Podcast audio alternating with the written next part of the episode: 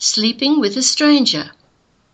I'm sitting in the crowded Moscow railway station in 34 degrees heat on a late August night, waiting for a midnight train to Ivanovo, about 300 kilometers northeast of Moscow. Patrolling police wake up and move on any non traveller who may be using the station as an overnight bedroom. A baby is crying non stop nearby. A sleeping man with smelly feet keeps falling across a young boy. His mother shows her displeasure by abusing the sleeper. A babushka, old woman, offers trolleys for sale to those with suitcases and large bags of food and clothing, which I imagine they have bought in Moscow to take home to use or sell. Mine is the only suitcase on wheels. The railway shops have run out of cool drinks, and there is no air conditioning. The enormous train timetable on the wall reflects the immenseness of the Russian Federation. Trains leave for far off Vladivostok on the east coast of Russia from here. At midnight, the open air departure platform resembles a refugee scene from a movie, with hundreds of people with their baggage lined up on an old platform waiting for an ancient train. I worry that the humans and their baggage can't possibly fit into a train compartment. However, my first class compartment has four berths and curtains on the windows, and I encounter my first culture shock in Russia. Alexander, Sasha, and I are to share the compartment during the overnight journey.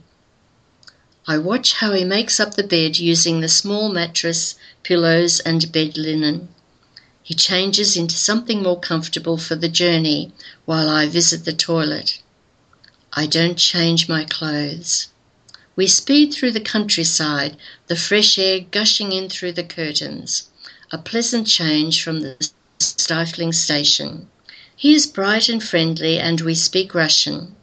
He is about 50 years of age and constructs cranes on building sites and earns a lot of money doing this dangerous.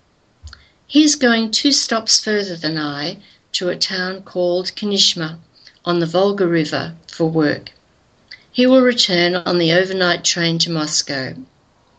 We talk about Australia his life and mine. With shining eyes and passion in his breast, he tells me about the beautiful river Volga which flows through Kineshma. I fled there the day after my arrival in Ivanovo, hoping to see some of the beauty of Kineshma that he described, but it only resembled the poor, run-down and filthy state of Ivanovo. He asks me if I am a little afraid of travelling by myself and I reply, a little bit apprehensive. The female porter offers tea with lemon, and we settle in our beds. My Russian language teacher in Canberra had said, if you want to improve your Russian, go to Ivanovo University for two or three months where it is safe and cheap to live. Catch the overnight train, but don't drink vodka during the journey with fellow passengers who seem kind. With this in mind, I slipped my passport into my jeans pocket and hoped to sleep with one eye closed and the other on Sasha. Having slept soundly, in the morning at 6:15 a.m., Sasha bowed me out of the compartment at Ivanovo station. The night had passed uneventfully.